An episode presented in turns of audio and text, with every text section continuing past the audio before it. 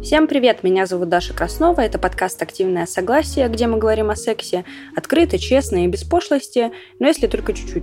Сегодня у меня очень необычная гостья, визажистка и богиня мейкапа Дарья Холодных. Сейчас Даша живет в Америке. И пришла она ко мне в подкаст, потому что недавно она чуть ли не вышла замуж за мошенника, который украл у нее больше двух миллионов рублей.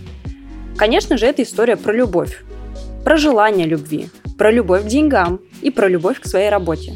Эту историю нужно послушать, потому что в жизни может произойти все, что угодно. И мой вам совет.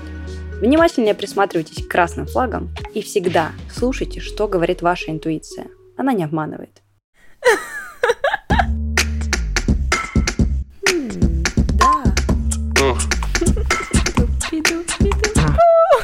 Что? Это секс. Страсть.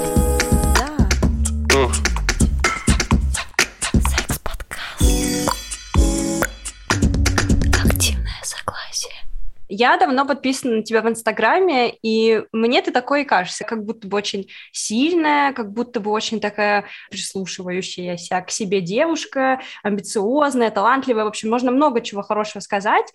А, и тут ты попадаешь в такую вот ситуацию, когда со стороны ты ее читаешь, сейчас ты про нее расскажешь, чтобы все поняли, о чем мы говорим, а, кажется, mm-hmm. что ну вот любой человек, который где-то вот рядом себя ассоциирует с тобой, ну такой же там амбициозный, раб- работающий, там э, желающий достичь своих целей, он думает, блин, я бы в такое никогда не попал. Вот расскажи, во что ты такое попала, что кажется, с кем никогда не произойдет.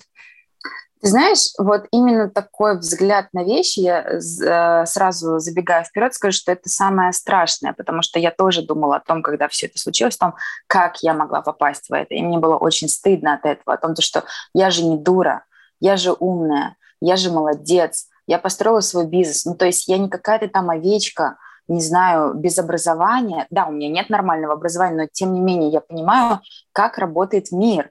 И когда я очнулась от всего, прежде всего мне было очень стыдно от того, что Даша, ну как ты могла? А потом, ты знаешь, я начала задумываться, думаю, а почему я не могла? Ну, то есть откуда у меня такие завышенные требования к себе? И самое, знаешь, обидное было, когда близкие, там, родственники, например, не друзья, которые друзья, они полностью меня поддержали, они никто не осуждал, никто не говорил, как ты могла, а как же так вообще вышло, они просто начали действовать, начали меня поддерживать. Но, например, мама и кое-кто из родственников, они спросили, типа, ну ты же такая умная, как это вообще могло с тобой случиться? И ты знаешь, это таким танком проезжает по твоей самооценке, по твоей психике, что ты еще больше закрываешься и, и как бы ну, тяжелее восстанавливаться, потому что ты начинаешь себя осуждать, ты начинаешь себя пристыживать, и ты как бы самое главное, ты себе не можешь простить, что ты так ошибся. Но на самом деле, когда я выложила эту историю, написала, э, потому что мне потребовалось время, мне потребовалось практически полгода, чтобы прийти вообще в себя после этого и начать нормально, спокойно об этом говорить, потому что вначале я не могла говорить, и когда, там, когда все это случилось, когда я уехала в США, и он мне написал спустя месяц серии «Как ты?», даже не «Как ты?», а из серии «Пришли мне свою карту и данные э, счета, я перечислю тебе денег». То есть он написал, у меня все было хорошо, я гуляла с подругой, мне просто в момент начало трясти, меня начало тошнить, я пять дней не могла встать с кровати, то есть настолько это было тяжело. То есть сейчас, спустя пять месяцев, как бы я восстановилась, я могу про это говорить, но когда я про это рассказала, мне столько девчонок писало о том, что как они понимают, и что у них тоже были подобные истории. И даже дело не в деньгах, а в том, что кто-то из них до сих пор не верит людям, не доверяет мужчинам, и что это очень сильно по психике проходится, и что самое страшное, там и мальчики, и девочки были, то есть разные вообще, и женщины, которые с детьми остались после mm-hmm. таких мудаков, и девчонки, которые э, испугом отделались и прочее, но все они говорили о том, что об этом реально стыдно говорить. Я всегда молчала, ты сказала, и я хочу с тобой поделиться там своей историей. И мне кажется, вот это вот клеймо, это страшная история, э, которая вот, я не знаю, это общество нас развивает, что типа жертва сама виновата, потому что носила короткую юбку, поэтому ее насильник изнасиловал. Ты дура, поэтому тебя обманули. Нет, это не так. Насильник насилует, это он виноват. Вор ворует, это он козел, не жертва ни в коем случае но это могло случиться с кем угодно, абсолютно с кем угодно. Неважно, насколько ты классный, успешный э, и кажешься таким умным и прочее. Никто не застрахован. У Даши был супер бизнес, она была супер визажистка в Москве, популярная, снимала клипы, всех красила, всех вообще в Москве перекрасила и в мире, по-моему, уже кучу кого покрасила. А потом она решила уехать э, в кругосветку, путешествовать. Ну, практически. То есть я просто перегорела от того, что у меня была работа 24 на 7, у меня не было ничего остального, кроме работы. То есть я просыпалась с мыслью о работе, и засыпала с мыслью о работе. И я просто поймала себя о том, что 6 лет моему бизнесу, и я 6 лет так живу, и я даже не знаю, что я хочу. И, mm-hmm. и как я хочу вообще жить. И я точно хочу жить в Москве. И у меня отношения не строились личные вообще, потому что я всех судила по работе. То есть у меня была такая обстановка, что если ты классно работаешь, то ты хороший человек. Если ты не очень хорошо работаешь, не очень состоялась на работе, значит так себе. И я просто решила все это закрыть и поехать искать себя. И это было не, кругосвод, не кругосветка, это просто было путешествие на полгода-год. Ну, то есть сначала mm-hmm. я начинала, что с полгода мне нужно отдохнуть, а потом я в процессе такая, ай, гульну на широкую, на год уеду. Вот, да, и то есть и я уехала, первая моя страна это был Непал, мы ходили в трек к базам лагеря Эвереста двухнедельный. И как раз после трека, когда мы вернулись в столицу, в Катманду, и когда мы праздновали с ребятами то, что у нас классное было а, восхождение и все такое, а, там я встретила Александра, Александра Денешко. Он просто проходил мимо, услышал русскую речь и поздоровался со мной очень многозначительно посмотрев. А я, когда уезжала, у меня было много стран впереди расписанных, там куда-то куплены билеты, и мы еще смеялись с девчонками, что было бы круто, чтобы у меня в каждой стране был какой-то роман. Mm-hmm. Ну, то есть вот сколько стран, столько и, грубо говоря, романов. И вот у меня остается последние два дня в Непале, и как бы нет романа. И, и он такой, знаешь, смотрит на меня пронзительно. И я такая, о, здорово, вот он, пожалуйста, курортный роман. Быстренько я как раз вот уеду. Она манифестировала, да, себе. Мы с ним познакомились, и э, он мне показался очень, знаешь, таким, ну, то есть обычный парень, очень вежливый, очень такой галантный, двери открывает, на мотоцикле, давай я тебя прокачу. Ты любишь музыку, сегодня концерт, пойдем сходим на концерт. Ну, то есть это все было в районе там 7-8 вечера, мы с ним встретились, и мы пошли дальше там на концерт, там сильно шумно, а, пойдем, может быть, вот в это место, там в кафе, он отвел меня в другое место, где выступает а, группой «Живая музыка». И вот мы там с ним что-то разговаривали, разболтались, и в итоге, в итоге он остался у меня, и я уехала дальше в Колумбию. Ну, у меня была пересадка в Москве, я перепаковала вещи, и я уезжаю в Колумбию, он мне пишет, звонит там каждый день по несколько часов, Притом они разговоры были ни о чем. То есть, окей, ладно, я там распаковываю вещи и перебираю, а как бы я вот ну, просто у меня мысль такая, то, что неужели тебе нечем заняться? И в итоге через неделю, когда я уже в Колумбию, он мне звонит и говорит, что нет, он не может ждать, когда мы там встретимся, и где он хочет до Нового года со мной видеться, вообще Новый год со мной вместе отметить, и все такое. И я такая, вау. А как бы это было из серии там 27 декабря. Ну, mm-hmm. то есть ты знаешь цены на билеты в декабре, mm-hmm. а, и тем более история про то, что вот прям сейчас я хочу к тебе прилететь и все такое. И, в общем, а, я в это не верила, что такое вообще возможно, потому что, ну, как бы я успешный человек, у меня есть деньги, но при этом я разумный человек. То есть я не буду покупать день в день билет под Новый год, чтобы увидеть какого-то мальчика, которого я знаю неделю назад. Вот встретилась с ним и знаю его неделю. Ну, то есть это, ну, настолько crazy, ну, настолько я не знаю, что там им движило, то есть я думаю, неужели это вот, ну, настолько человек бесшабашный. И в итоге мы с ним поговорили, через 8 часов он уже сидел в самолете. То есть если до этого я понимала, что, ну, это просто так, ничего особенного, то тут я такая, вау, то есть для меня это был первый такой поступок, который это меня просто сразил. Положительно. Да. Ключе. Естественно, это добавило плюс миллион к моей самооценке, Неужели я вот такая невероятная, что чувак готов полмира пересечь ради меня вот так в один момент? Вот это да. То есть я никогда не считала себя там а, красивой. Э, ну, то есть я считала, считала, что я как бы нормально, типа госстандарт. Но что, типа, я могу вот так, типа, свести мужчину с ума, come on, это кто-то где-то, когда-то, но это точно, это в кино происходит, а в жизни не может быть.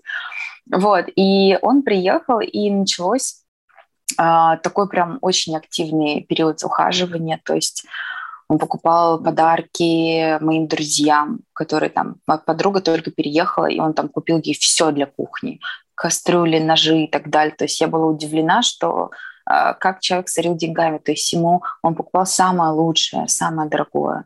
Он не знал эту девочку еще вообще, но он уже купил ей половину кухни.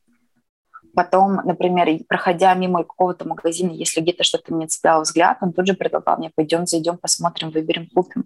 Был момент, когда мы проходили мимо нижнего белья втроем с моей вот этой подругой колумбийской, и она говорит, о, вот это классное нижнее белье, я тебе про него рассказывала, тебе может понравиться. И я такая, о, прикольно. И Саша говорит, идем, зайдем. И мы заходим туда, там реально красивое белье, типа, эм, я не знаю, э, агент, э, агент-провокат. Ну, то есть прям очень все это симпатично, красиво, здорово. И он говорит, выбери себе любое. И Фадо тоже может выбрать себе белье типа, я дарю вам девочки на Новый год, выбирайте. Ну, то есть, ладно, я понимаю, что как бы я выбираю белье, потому что у нас с тобой роман, и ты это белье на мне увидишь. Но какого хера ты покупаешь моей подруге нижнее белье? Ну, то есть я не поняла этот жест. Ну, такое, широкие жесты. Ну, Некоторые очень широкие. Ценят, да моя подруга была без ума. То есть а, она из обычной такой семьи, там, живет от зарплаты до зарплаты, и она прям, у нее были огромные глаза и на все это. И она такая, о, он типа богатенький, как это здорово. Ну, типа, ты можешь попросить все что угодно, тебе все что угодно купят. И это как класс, но как бы мне это не интересно. То есть она прям очень ведомая была на все на это. И а у меня была такая история, что я прилетела с 10-килограммовым рюкзаком, Э, где было самое необходимое для тебе моего туда еще эти трусики кружевные сверху. Конечно. И он такой, давай платье, давай каблучки, давай вот это. И я как бы, и я же понимаю, что как бы, ну, мы же тут не жить остаемся, мне же дальше ездить, у меня там Галапагос, Эквадор, восхождение. И то есть мне туда надо, и как бы элементарно у меня куплены билеты с ручной кладью. Ну куда мне эти платья, ну куда мне эти туфли?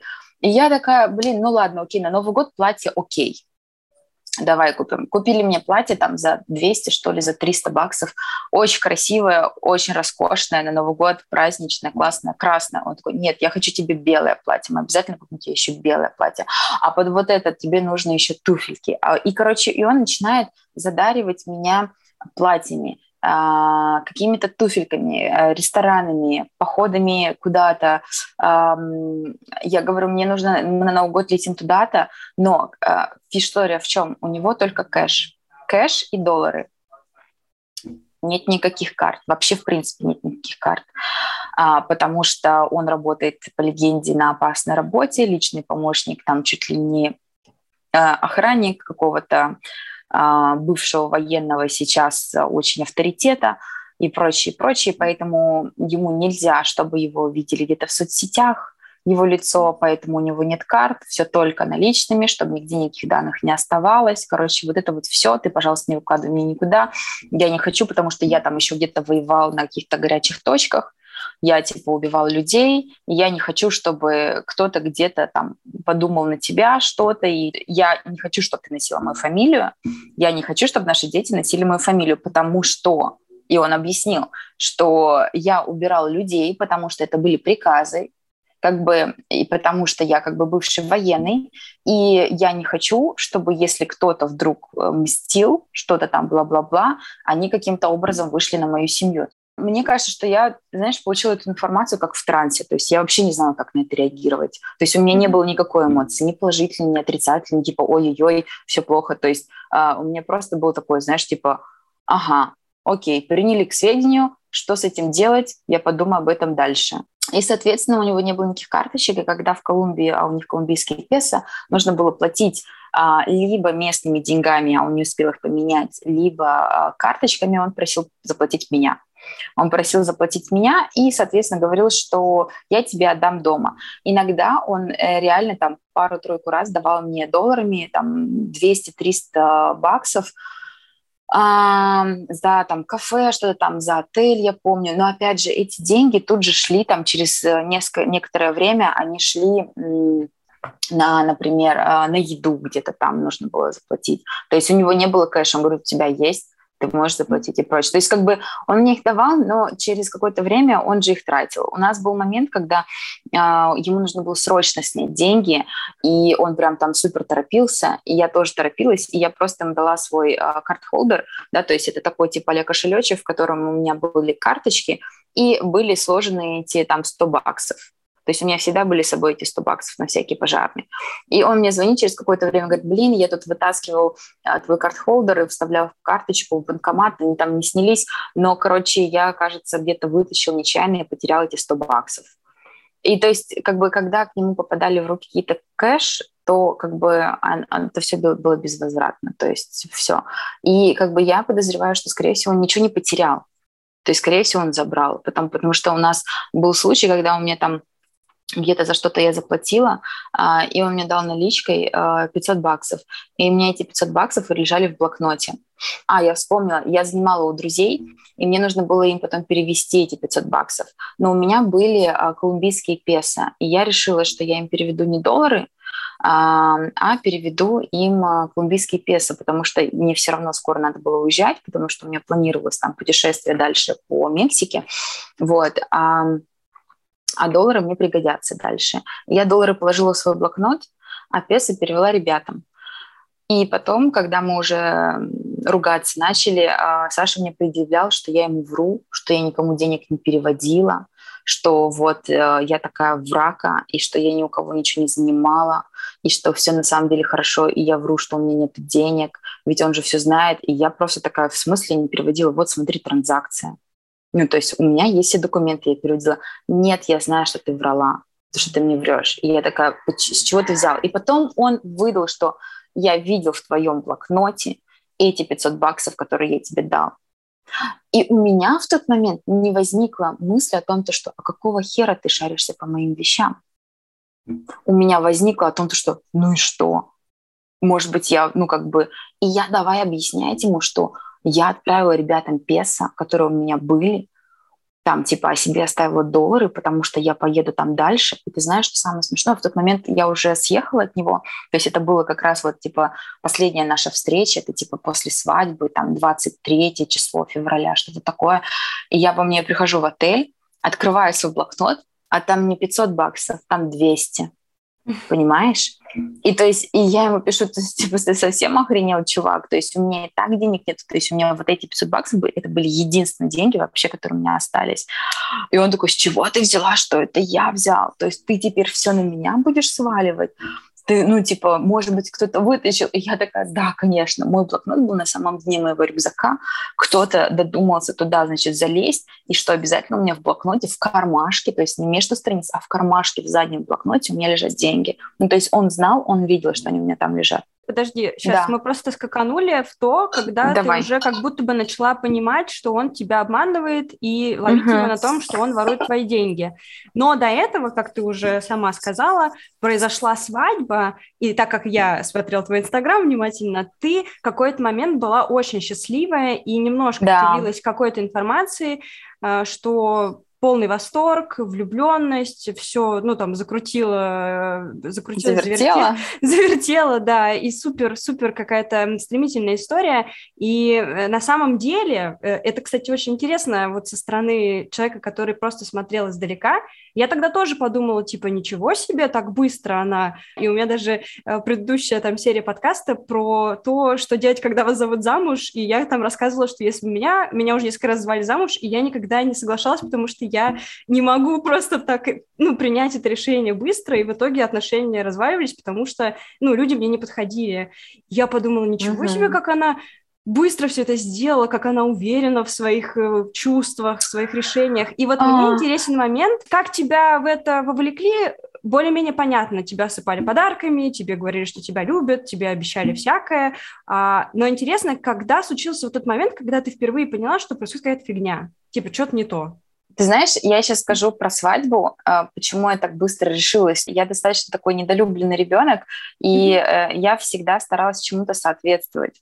То есть, э, чтобы меня любили, мне нужно что-то сделать. подстроиться, быть вот хорошей, правильной. И в моих предыдущих отношениях э, от меня что-то требовали. То один хотел, чтобы я была худая, спортивная, другой хотел, чтобы я не работала и варила борщи, третий хотел, чтобы я бросила работу и переехала к нему в маленький э, город и так далее. И и здесь, в этих отношениях, во-первых, после тяжелого э, ковидного вот этого вот э, истории с бизнесом, с закрытием, и, короче, я была просто супер истощена, и здесь он такой говорит, что я тебя люблю любой, ну, то есть неважно, какая ты, а, спишь, а, там, не знаю, пьяненькая, дурачишься, веселая, грустная, агрессивная, а, очень красивая в туфлях, а, без туфлей утром сонная, взъерошенная. То есть а, вот я просыпаюсь ночью, вижу тебя, как ты спишь, и типа и любуюсь. И у меня впервые в жизни такое было, что мне не приходилось ничего делать для того, чтобы быть любимой, для того, чтобы обо мне заботились. То есть я впервые вообще с этим столкнулась и офигела. И когда он позвал э, замуж, я понимала, что это быстро. Я понимала, то есть у меня были звоночки. Но ты знаешь, э, я еще очень азартный игрок. Mm-hmm. И я подумала, в банк ставим все, посмотрим. И я прямо давала себе отчет, что либо этот корабль очень далеко поплывет и на всю жизнь, либо он очень быстро потонет.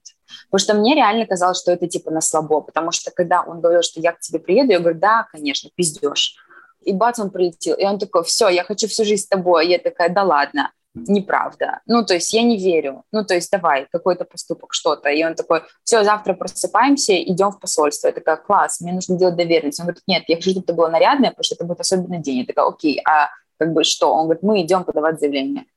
То есть это предложение было такое. То есть как он мне делал предложение? А почему ты выйдешь за меня? Вот так. И, и я сделала вид, что я ничего не слышала. Потом он начал подбирать мне, типа, кольцо, пытаться мерить э, мой палец ниточками, бумажками. Ну, то есть так, что это было вообще очень сильно на поверхности. Ну, то есть я не знаю, кто бы не понял. Все бы поняли, что как бы чувак, его намерение. И потом он просто говорит, все, сегодня мы идем подавать заявление. Я такая, окей. Ну, то есть э, вот так. То есть не было такого на одно колено с кольцом, пожалуйста, выходи за меня, я тебя очень люблю. М-м. То есть было как-то все очень а, не знаю, с одной стороны странно, а с другой стороны очень прозаично и скучно в этом плане. Вот, и я начала его подозревать, ты знаешь, у меня были звоночки, в принципе, сразу. То есть, когда я обнаружила в Москве, что у меня пропали деньги наличные, которые у меня были в Непале, у меня первая моя мысль – это он украл у меня деньги, потому что кроме него я ни с кем больше не контактировала. Никто не заходил в мой номер. Я была, жила там одна кто-то в аэропорту, ну, как бы фиг знает. И я написала ему сообщение о том, что так и так, у меня вытащили деньги из сумки, там были мои права в косметичке, там еще какие карты. И он начал такой, я поеду по камерам посмотрю, а может быть, это таксист, нет, там было мало времени, а может быть, это еще где-то. Слушай, я позвонил своему другу в Домодедово, он, короче, работает в полиции, там, кто проверяющий. Они сказали, что очень часто вытаскивают деньги, а, там, какие-то технику, там, бла-бла-бла, и прочее, и прочее. То есть э, он очень много делал типа а действий визуальных, чтобы это найти, и как бы таким образом у меня, эм, ну, мозг переключился о том, что, ну, наверное, мое первое ощущение, оно неправильное. Mm-hmm. Значит, ну, действительно, мне кто-то их вытащил. Потом э, я помню, что у нас был первый скандал, это в январе было, в начале мы пошли с ним на трек в, в поход с группой. Это до свадьбы? Это до, да. Свадьба была 22 февраля должна mm-hmm. была быть. Вот. И это получается, то есть это он только приехал, мы путешествовали неделю, Новый год отпраздновали, и вот мы поехали дальше по Колумбии. Я говорю, я хочу в трек, он такой, пошли в трек, мы идем с группой, и вот мы идем в этом треке. А, он не говорит по-английски, по- по-испански, я говорю по-английски и немножко по-испански. Тут я нахожу чувака, который дает мне советы, куда мне там еще в следующий национальный парк двигаться. А я нигде не могу найти эту информацию, потому что все на испанском. Ну, то есть все сайты, все на испанском. И я начинаю идти за ним и записывать в телефон заметки. И Саша мне говорит, слушай, осторожно на тропе, смотри под ноги. Я говорю, хорошо, я смотрю под ноги, все окей. Он говорит, убери телефон, ты же, ну, как бы рассеянное внимание. Ты что, не знаешь, что, типа, на тропе первое, а, в походе первое правило – это убирать все телефоны. Я говорю, да, я все понимаю, но, как бы, вот мне нужно сейчас записать, тем более там тропа не такая сложная тра-та-та-та. В общем, спасибо, папочка, большое за заботу. Я большая девочка, я справлюсь, короче, очень приятно, что ты обо мне заботишься. И он продолжает. И, и слушай, Даша, убери телефон, убери телефон. И, короче, в какой-то момент он просто агрессивно на меня начинает чуть не лаять, типа, убери телефон, кому сказал, немедленно. Ты чего не слушаешься? И я просто охренела, какого хера ты со мной так разговариваешь? Я разворачиваюсь и говорю, кто ты такой, чтобы указывать мне, что делать? И он такой, ах, кто я такой? Вот как ты заговорила. И я такая, и, и я просто психанула и ушла вперед. Ну, как бы я быстрее шла, чем он.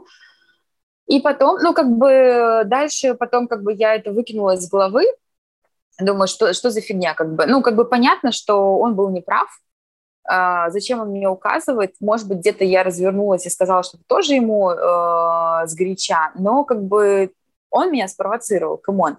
И потом вечером он начинает мне высказывать о том, что я его унизила прилюдно перед людьми, таким тоном, я не должна разговаривать вообще, тебя что, в детстве не учили? Это недопустимо так разговаривать с мужчиной. Ты просто растоптала мое мужское достоинство. Тебе повезло, что они не русские и не поняли, что ты сказала. Потому что если бы они поняли, то я бы просто развернулся бы прям с тропы и сошел, типа, тра-та-та, моя женщина не должна со мной так разговаривать. И, короче, вот это вот и я такая, окей, я поняла, но как бы я не люблю, когда мне указывают. Возможно, я где-то переборщила, извини меня, пожалуйста, но как бы ты меня спровоцировал, я не люблю, я о тебе заботился, это что, ты так реагируешь на проявление заботы? Ну, то есть ты понимаешь, да, как он переворачивает?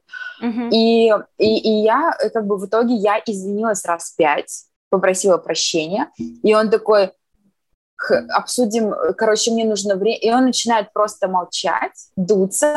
И я говорю, ну как бы, что будем делать дальше? Он говорит, мне нужно время.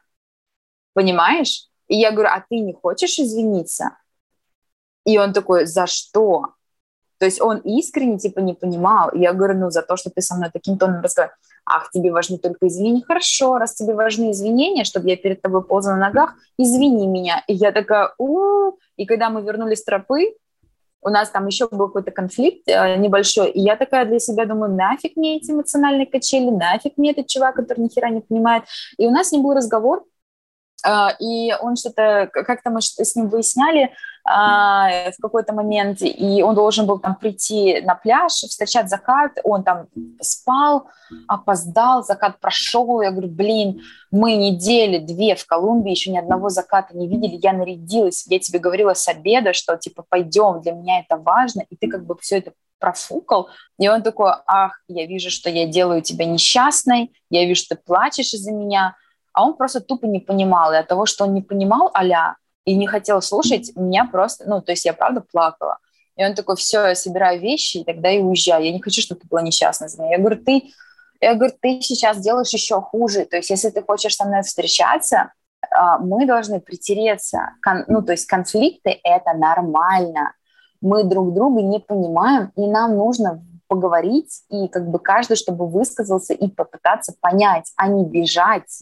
Чувак, ты, если хочешь, он такой, я тебя люблю, но я не хочу тебя обижать, и все такое, я бы хотела тебе помочь. Я говорю, если ты хочешь мне помочь, приди сюда, утешь меня, обними меня и поговори со мной нормально, спокойно, без вот этих вот, что ты меня не уважаешь, ты меня оскорбляешь как мужчину. Ну, то есть это у него вечная песня была. Даже когда он пользовался моими деньгами, он говорил, что когда я говорю об этом подругам, либо если кто-то знает, что он пользуется моими деньгами, то это унижает как мужчину.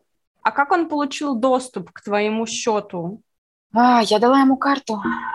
У нас был еще один тур совместный, который мы уже оплатили, и мы поехали, это были острова, а, пляжный отдых, и он ко мне начал, ну, то есть как будто бы ничего не было, так же подходить, обнимать, так же там что-то заигрывать и прочее. Я такая, что за фигня?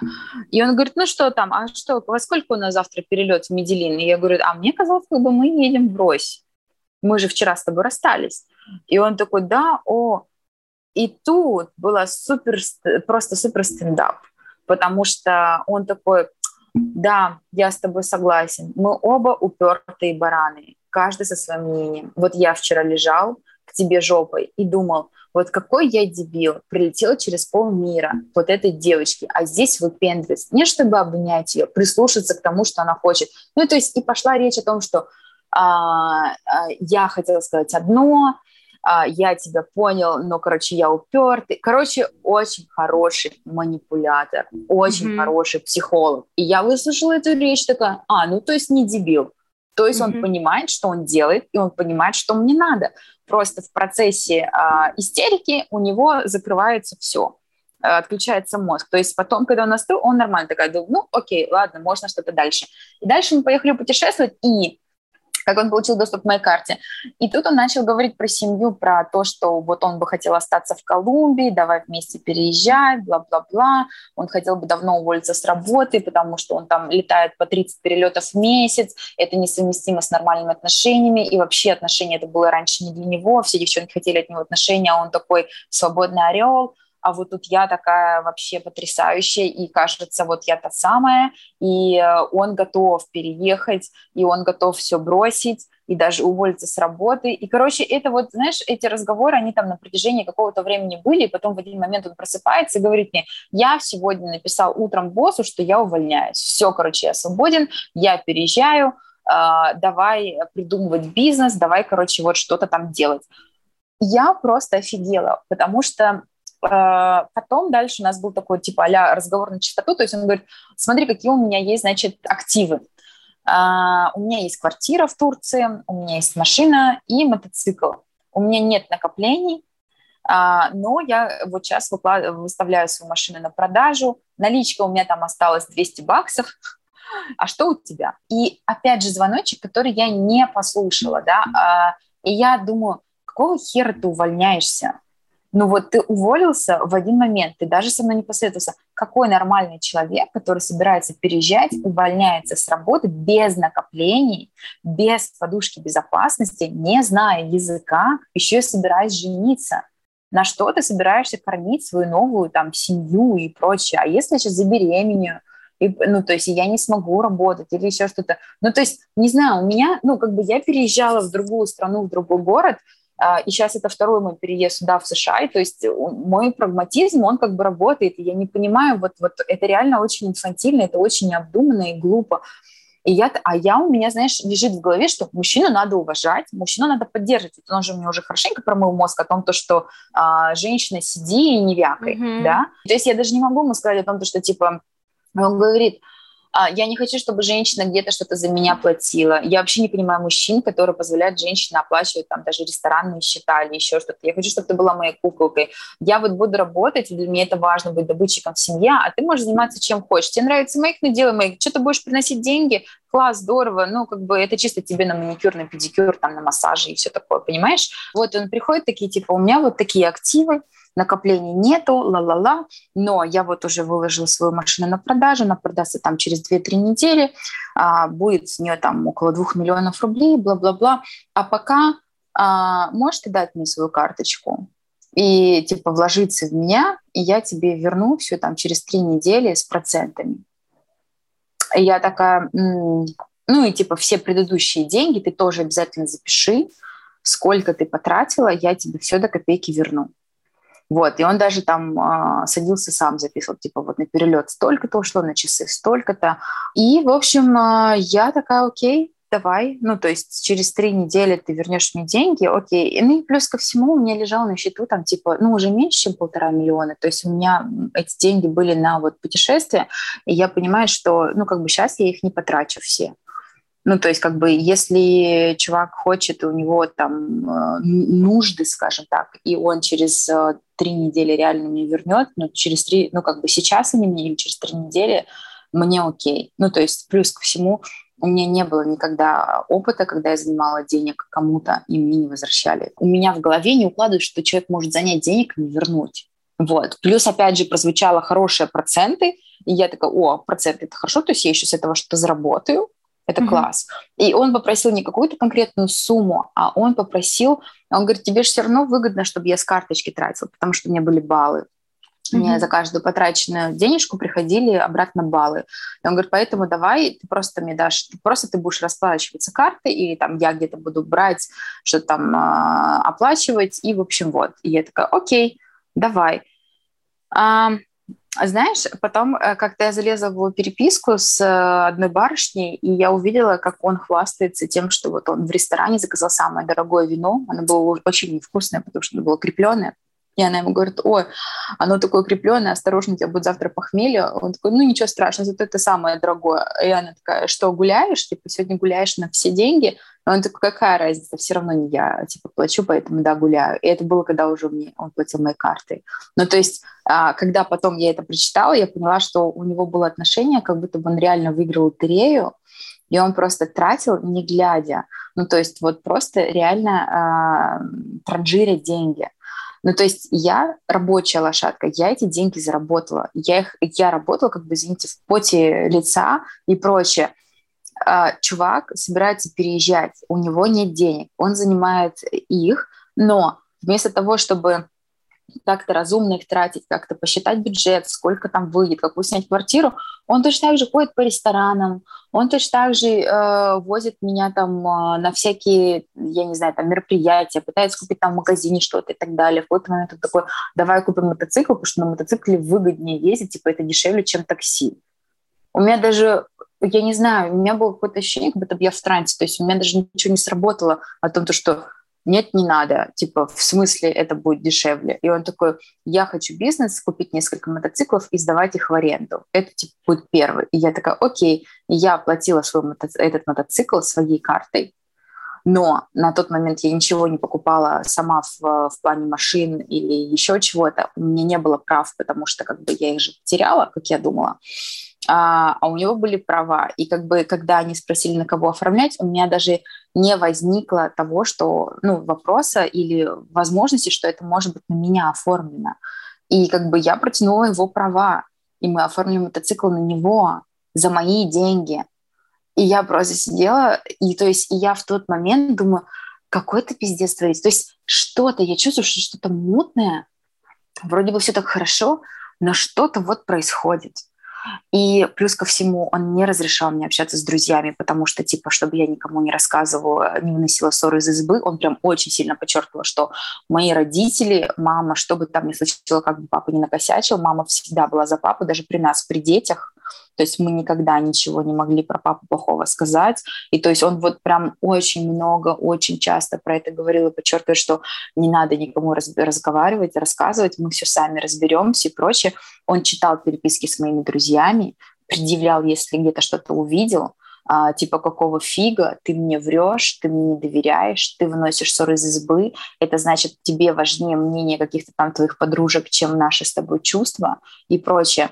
А ты ходила к терапевту до того, как ты с ним познакомилась до... когда-нибудь? Да, у тебя не возникло ощущение, что твои границы человек очень жестко нарушает? Ну вот э, э все остальное, даже с деньгами, я могу понять, ну, когда ты любишь, ты готов всем поделиться и все отдать. Я сама, на самом деле, такая, и как бы да. И вот я могу потратить тоже свои деньги на человека. Так, кто и... там слушает, запишите себе на заметочку. Ну, кстати, я на самом деле, э, у меня есть такое вшитое в организме, мы с психологом называем это оберег от токсичности, когда меня начинают раскачивать в эмоциональные качели, я становлюсь очень злой и говорю просто, э, я выросла в Гопницком районе, превращаюсь в гопника и говорю просто иди нахуй, друг, и, и, и обычно на меня очень сильно все обижаются, токсичные люди, но зато меня, ну, вот это мой оберег, у меня да. такая вот защита врубается. Фильтр. Да, но штука в том, что вот когда человек начинает читать твои переписки, запрещать тебе общаться с твоими близкими, а, ты не чувствовал себя, ну вот э, я бы, я бы, знаешь, вот начала бы страдать от этого. Вот представь, что это все происходит в течение там полтора-двух месяцев. Очень mm-hmm. быстро, очень интенсивно. Вы живете вместе 24 на 7. Все мои друзья уже его друзья, потому что он такой вежливый, такой классный. Мы постоянно с ним вместе. То есть у меня, в принципе, времени, когда я отдельно от него, у меня практически его не mm-hmm. было.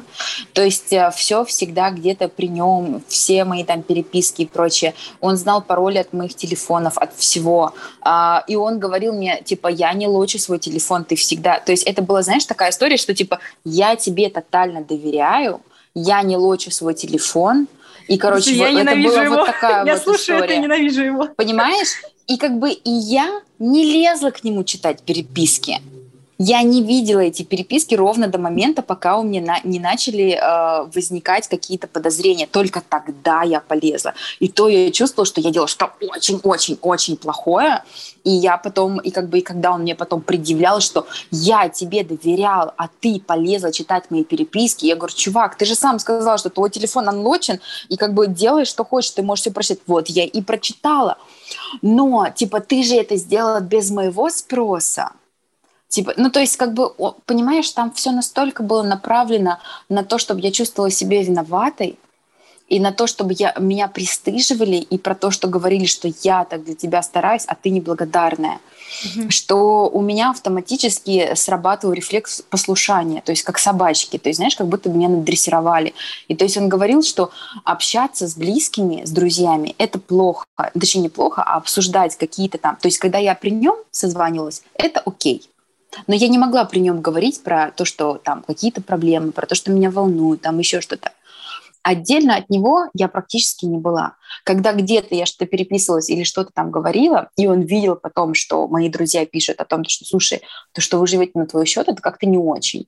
Потом он как бы мне предъявлял. И получилось так, что когда мы э, купили этот э, мотоцикл, вот тогда у меня сработало. То есть я понимала, что какая-то херня творится, у меня не было никаких доказательств. У меня вот просто какая-то, знаешь, типа третья сила, какая-то вот это что-то, но э, физически я не могу, то есть мой разум работает очень логично, то есть логически я не могу ничего себе доказать и объяснить. И как бы поэтому как бы, ну, как бы нет доказательств, нет преступления. Вот так, угу. Аля, знаешь. Но у тебя а, включается защита от абьюза. Но ну, у меня начинает она, да, она у меня включалась с самого начала, просто я активно от нее mm-hmm. потому что мне было очень важно, чтобы меня любили. Mm-hmm. Вот. И тут я пишу, звоню своей подруге-тарологу, с которой мы очень близки и с которой мы можем говорить на самые откровенные темы. И она начала увлекаться Тара, и я говорю, слушай, у меня такая история, то есть как бы, во-первых, это происходит все быстро, во-вторых, я не успеваю даже а, расставить маяки, то есть отследить свои чувства. То есть меня просто несет на какой-то космической ракете, и мне как бы мне важно остаться живой вообще. То есть там не говорится про там абьюз, не абьюз чувства. То есть это с такой скоростью, что я вообще ни хера не соображала. Плюс ко всему я перестала, э, я занимаюсь психологом два года, даже больше, но с э, декабря вот по где-то начала февраля я с ним не занималась, потому что в декабре у нас был Непал, и это просто невозможно, то есть не было сети нигде. Mm-hmm. А в январе э, мы тоже с ним переезжали очень много, и тоже было невозможно понять. Как только мы с ним остались, э, типа вот квартиру сняли, я снова начала с ней общаться, но я не поднимала с ней тему денег практически. То есть я говорила о том, что вот надо же, э, меня так любят, оказывается, я такая недолюбленная, вот, и прочее, прочее. Mm-hmm. А потом уже начала с ней, когда уже начало все проясняться, мы начали с ней обсуждать, и она стала вот в числе моих друзей тоже помогать мне э, как-то выкарабкаться из этих обстоятельств и прочее. То есть она из тех людей, кто прям переживал за меня. Она говорит, я хер с ним деньгам, я переживаю за безопасность, переезжай переезжай куда-то, находи любой предлог к подруге в отеле и прочее. Вот, поэтому, как бы, к сожалению, да, то есть она меня не поймала э, в декабре и в январе, просто потому что я очень много переезжала, и у нас разница во времени, это очень сложно планировать. Вот, и, а когда я разговаривала с подругой, с тарологом, она, то есть я не рассказала, что у нас проблемы. Она начала выкладывать на картах и задавать мне вот эти наводящие вопросы, просто вот из ниоткуда. И я начала ей отвечать, и, и она, как бы, знаешь, задает очень правильные вопросы, которые во мне рождают какие-то сомнения. Типа, а это вообще нормально? Потому что до этого как бы у меня не было, ну, то есть мне не было с кем обсудить, а это нормально, и у меня не было возможности спокойно подумать, потому что у меня все время радио 24 на 7 в виде его на заднем mm-hmm. фоне, который говорит о том, что я тебя люблю, бла-бла-бла. И вот мы с ней, и я говорю, слушай, тут такая ситуация, вот с мотоциклом, вот с деньгами. Она говорит, Даш, какая бы там любовь ни была, это ненормально, что ты платишь за все. Окей, он взял у тебя в долг, что как бы плохо, и это как бы не э, очень хорошо вообще. А, надеюсь, что там что-то вернет, но тем не менее, давай-ка ты сделаешь так, чтобы у тебя на счету вообще ничего не было. А у меня там, в принципе, уже подходило к концу, то есть мне нужно было заплатить за бухгалтера, там, а, ассистенту своему перевести зарплату, и все, как бы у меня нет было денег. Он говорит, ты посмотри, что он будет делать. А мотоцикл, типа, каким, каким угодно образом переписывай на себя. Чтобы оформить мотоцикл, там не просто ты покупаешь его и все, а там в Колумбии все очень сейчас жестко из Венесуэлы, и там э, нужно отправить свои отпечатки, сфоткаться, запомнить анкету. Ну, короче, там три дня на это нужно потратить, и дохера инстанций разных. И вот мы, типа, первый день купили, на следующий день мы едем туда делать отпечатки. И я еду в такси с ним, он сидит на переднем, я на заднем, а, и я у него спрашиваю, а когда мы, то есть он же хочет мотопарк, чтобы в аренду, и я говорю, а когда мы второй мотоцикл купим, мы его на меня оформим? И он говорит, да хочешь, даже первый мы на тебя оформим. И я такая, о, хочу. Давай оформим первый на меня. Он просто всем телом развернулся и начинает мне, а как я буду на нем ездить, если он будет оформлен на тебя? А если мне нужно будет одному ездить? А если ты полетишь куда-нибудь в Эквадор, и я захочу тебя встретить, как мне быть через границу? И вообще, как ты можешь его на себя оформить? Ты же не а, драйвер. купишь свой, хочется сказать ему. Я так, а я, знаешь, а, я чувствую уже, что как бы ну, как бы слово не воробей, ты же мне сказал, mm-hmm. а мы же играем, а я, а я же уже чувствую, что что-то какое-то, ну, подозреваю, но при этом я же эм, можно сказать, э, хитрость в этот момент проявляю, что типа все хорошо, милый, mm-hmm. типа женская хитрость, да, как говорится, типа все хорошо, но типа я мотоцикл на себя перепишу, ты же мне сказал да. Вот как бы я же так обрадовалась, поэтому я все-таки хочу его на себя переписать. Вот ты же мне сказал, я вот и сделала, я так обрадовалась, ну как бы все, что я, я, зачем тебе меня обижать? Какая разница, на кого он будет записан?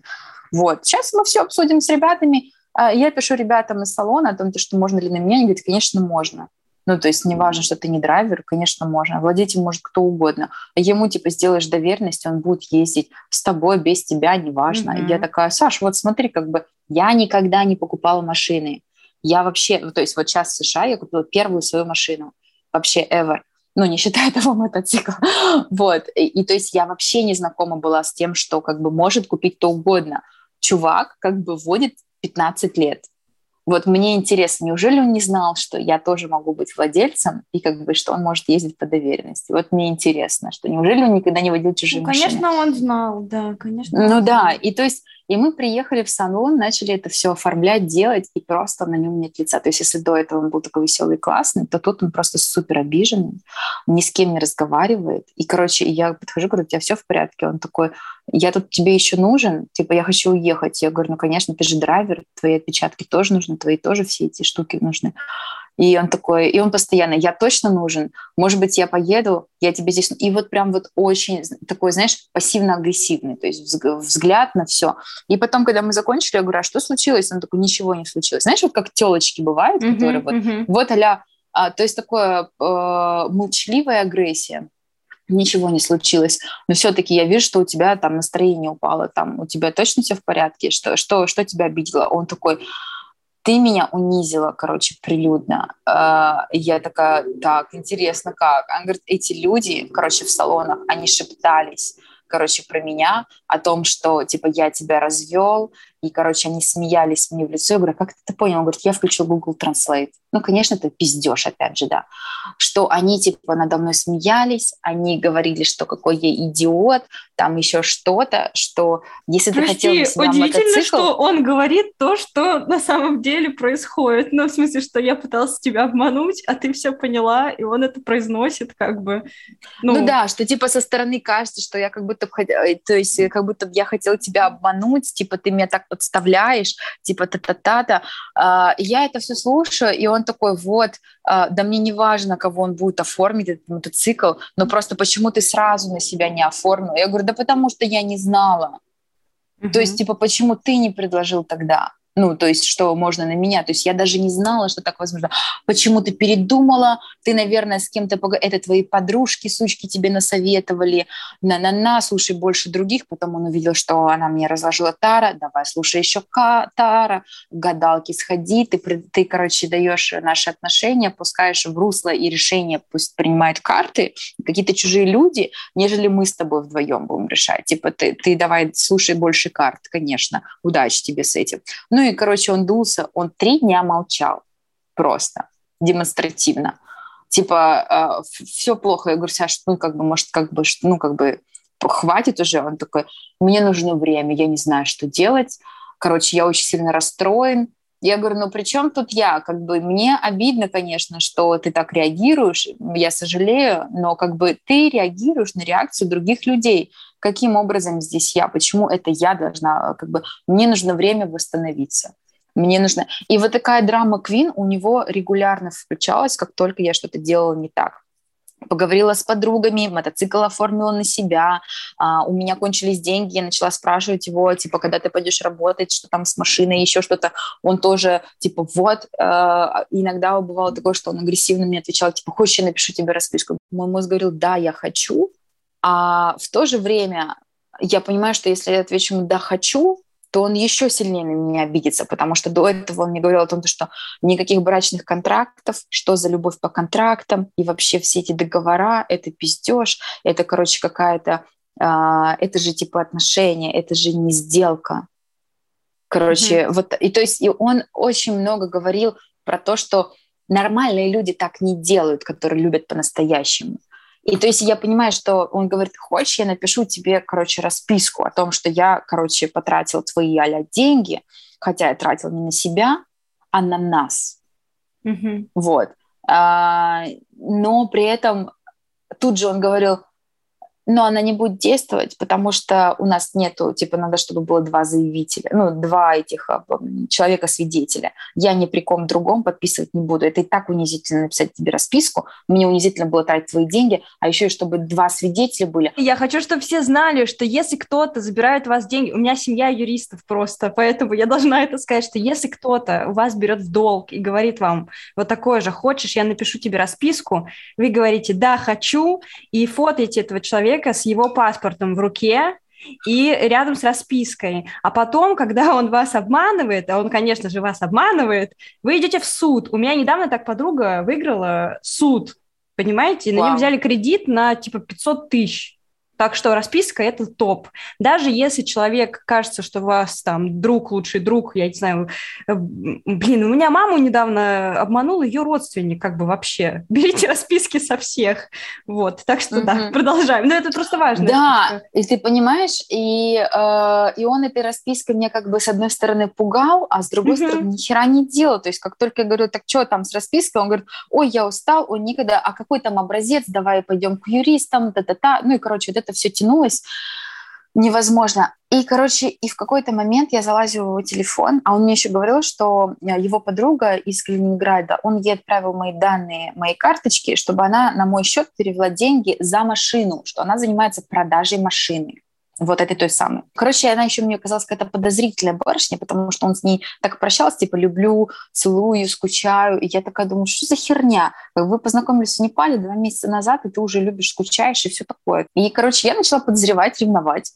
И поэтому я полезла в переписку.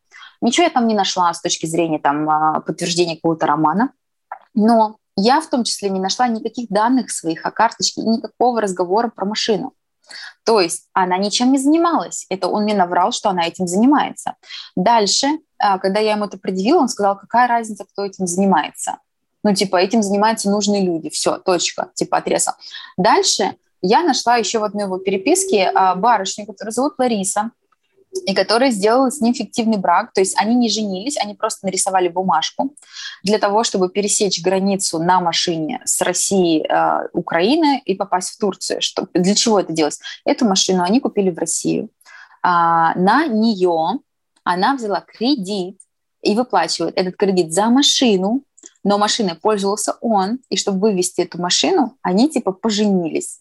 Они проехали по всем границам, так как он жил в Турции, они приехали в Турцию. Они с ней встречались, у нее двое детей-близняшек, она хотела, чтобы переехать туда, в Турцию и все такое, поэтому она ему помогала. В итоге он ее, а, они расстались, потому что она узнала, что он трахается с другой девчонкой. Как, притом у меня все эти контакты есть, всех этих mm-hmm. людей, то есть я потом с ними общалась. А, и а, и как бы Ларисе та девчонка рассказала, что он э, трахается с ней, когда Ларисы нет, и что вообще это чувак нечестный. И Лариса с ним рассталась. Но на ней остался кредит за машину, и она платит mm-hmm. кредит за машину, и машина на нее оформила. Соответственно, у них в переписке она требовала денег для того, чтобы он оплатил кредит, а он спрашивал с нее, пришли мне документы и доверенность на машину, потому что я хочу ее продать. Соответственно, он никакую машину не выставлял. А потом еще выяснилось, когда я с ней списала, что эту машину вообще отобрали, отобрали какие-то бандюганы в Турции за его долги. Ну, то есть никакой машины не существовало, никак, ничего он не продавал, никакие деньги он не планировал вернуть. И когда я это поняла, я такая, ебать. У тебя надо... сложилось вот это вся У меня начало складываться, у меня начало складываться, но не до конца. Почему не до конца? Потому что я, эм, то есть у меня уже настолько раскачалась эмоциональные качели, плюс у меня начина, начал работать вот этот, знаешь, треугольник типа жертвы, я начала превращаться в агрессора. Mm-hmm. Я такая, я тебя сейчас, сука, поймаю за хвост. Mm-hmm. То есть я понимаю, что просто уйти из этих отношений я не могу, хотя как бы это было бы максимальная бережность для меня. И я такая опять, сука, ставлю все в банк. Сейчас я, значит, э, заберу с тебя расписку, найду, короче, доказательства. Потом мне начали писать люди с Непала, и я такая, о, я ближе всего к нему, то есть я могу с него вытрясти эти деньги людям в Непал. И, короче, я тут сейчас буду притворяться бедной овечкой. А, это было типа за неделю до свадьбы все это выяснилось. А, Еще не все еще не все выяснилось, но уже начало как бы Он не знал, на кого напал, это битва Он титанов. не знал, мне кажется, до этого момента, вот до сейчас, он вообще не знал, на кого ты напал. Ты не знаешь, на кого ты напал. Ну, то есть в моей жизни ни у кого такого не было. Если бы кто-то когда-то на такое напоролся, я бы была, знаешь, ушки на макушке. Я бы была бы на острие атаки.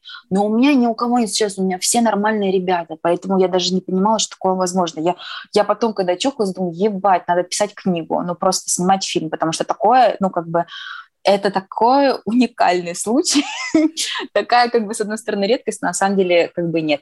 Ну, в общем, за неделю, когда у нас уже типа все свадьба и прочее, и мы готовимся, и э, купили мне красивое платье, а, я начинаю думать, окей, он же снял с моего счета типа 400 тысяч на какой-то свадебный подарок. Вот, блядь, мне хочется посмотреть на этот свадебный подарок. Вот мне прям хочется подойти под венец с ним и посмотреть вообще, на что он будет платить за все это, за ресторан и так далее, потому что моих денег уже нет.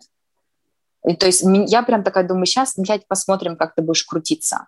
Мне прям вот очень интересно. Я просто, знаешь, такая, типа, приготовила попкорн, и собралась э, за всем этим наблюдать. И то, что происходит, за неделю до свадьбы мне пишут ребята из Непала о том, что Даша, ну даже, может быть, чуть э, поменьше времени осталось, типа, Даша, а, вот у нас тут э, есть ребята пострадавшие, он тоже у них занял денег и, короче, пропал. Мы вот обнаружили, короче, через тебя, а, что вот вы тут собираетесь там жениться, все такое, ты должна знать, что, короче, там ребята собираются как бы идти в суд. И я говорю, Саша, что за херня? В полицию. Я говорю, что за херня? Как бы сколько ты им должен? Он такой, ну, типа 3-4 тысячи долларов. Я такая, блин, ты же собирался там, у тебя где-то какие-то люди должны бросать тебе денег. Давай ты до свадьбы с этим всем разберешься. Я не хочу, чтобы я выходила замуж за человека с кредитами, с долгами. Во-первых, когда ты должен, когда ты собирался мне об этом сказать, во-вторых, ну, э, как бы, что за херня? Ну, то есть я не пойду замуж за человека с кредитами, поэтому вот у тебя есть неделя, давай, вперед, как хочешь, давай. А, и я думала, класс, ну, то есть я хотя бы людям каким-то образом выцежу с него денег, и потом э, попрошу его сделать мне расписку. И как бы все, и мне этого было достаточно. То есть я прям ждала день свадьбы, чтобы он заплатил людям денег. И за два дня до свадьбы мне пишет опять вот эта девушка из Калининграда, потому что до нее достучались. А, оказалось, что она тоже одна из жертв. И она мне пишет, что Даша, Возможно, Саша читает твой Телеграм, поэтому пишу тебе в Инстаграм. А, дело, как бы я понимаю, что ты, я не хочу тебя расстраивать перед свадьбой, но я считаю, что ты должна знать, что, во-первых, людей все больше, то есть если это было в начале 2-3 человека, то сейчас это прям десятки людей, и они собираются идти в полицию писать. А еще мы нашли твои документы, у него в жилетке у типа девушки его в Непале. То есть девушка – это тоже одна из жертв, в которой он тоже взял денег и не отдал. И то есть он оставил ей свои вещи, Mm-hmm. И когда все это начало закручиваться, и она поняла, что он как бы какой-то нечистый, она начала обыскивать его вещи и нашла в его вещах мои права, которые лежали в косметичке с моими деньгами наличными. Те самые. Те самые. И я поняла, что он не только потратил мои деньги, что он еще там вытащил тот миллион из моей сумки. И тут, короче, я просто превратилась в монстра. Я думаю, ну все, пизда тебе. И я, Блин, и, я бы, и, мне кажется, я бы бить начала человека. Я не знаю, я, я вот когда ты рассказываешь, я думаю, какая же все-таки у тебя, ну, есть э, сила духа. Конечно, я бы начала драться, духа. в смысле, я бы начала бить его, я бы села, блин, в тюрьму за убийство. Нет, я, я понимаю, что я такая, типа, да, любимый, я тебя все так же люблю, я поеду на йогу. Это Скорпион, потому часа. что ты. Это ты, потому что Скорпион. Лев да, сядет за короче... убийство, Скорпион будет действовать как ты. Короче, я поехала, типа, ну, я реально поехала на йогу, но я не занималась на йоге с девочками. Девочки занимались, а я в это время прозванивала всех жертв, всех О. свидетелей.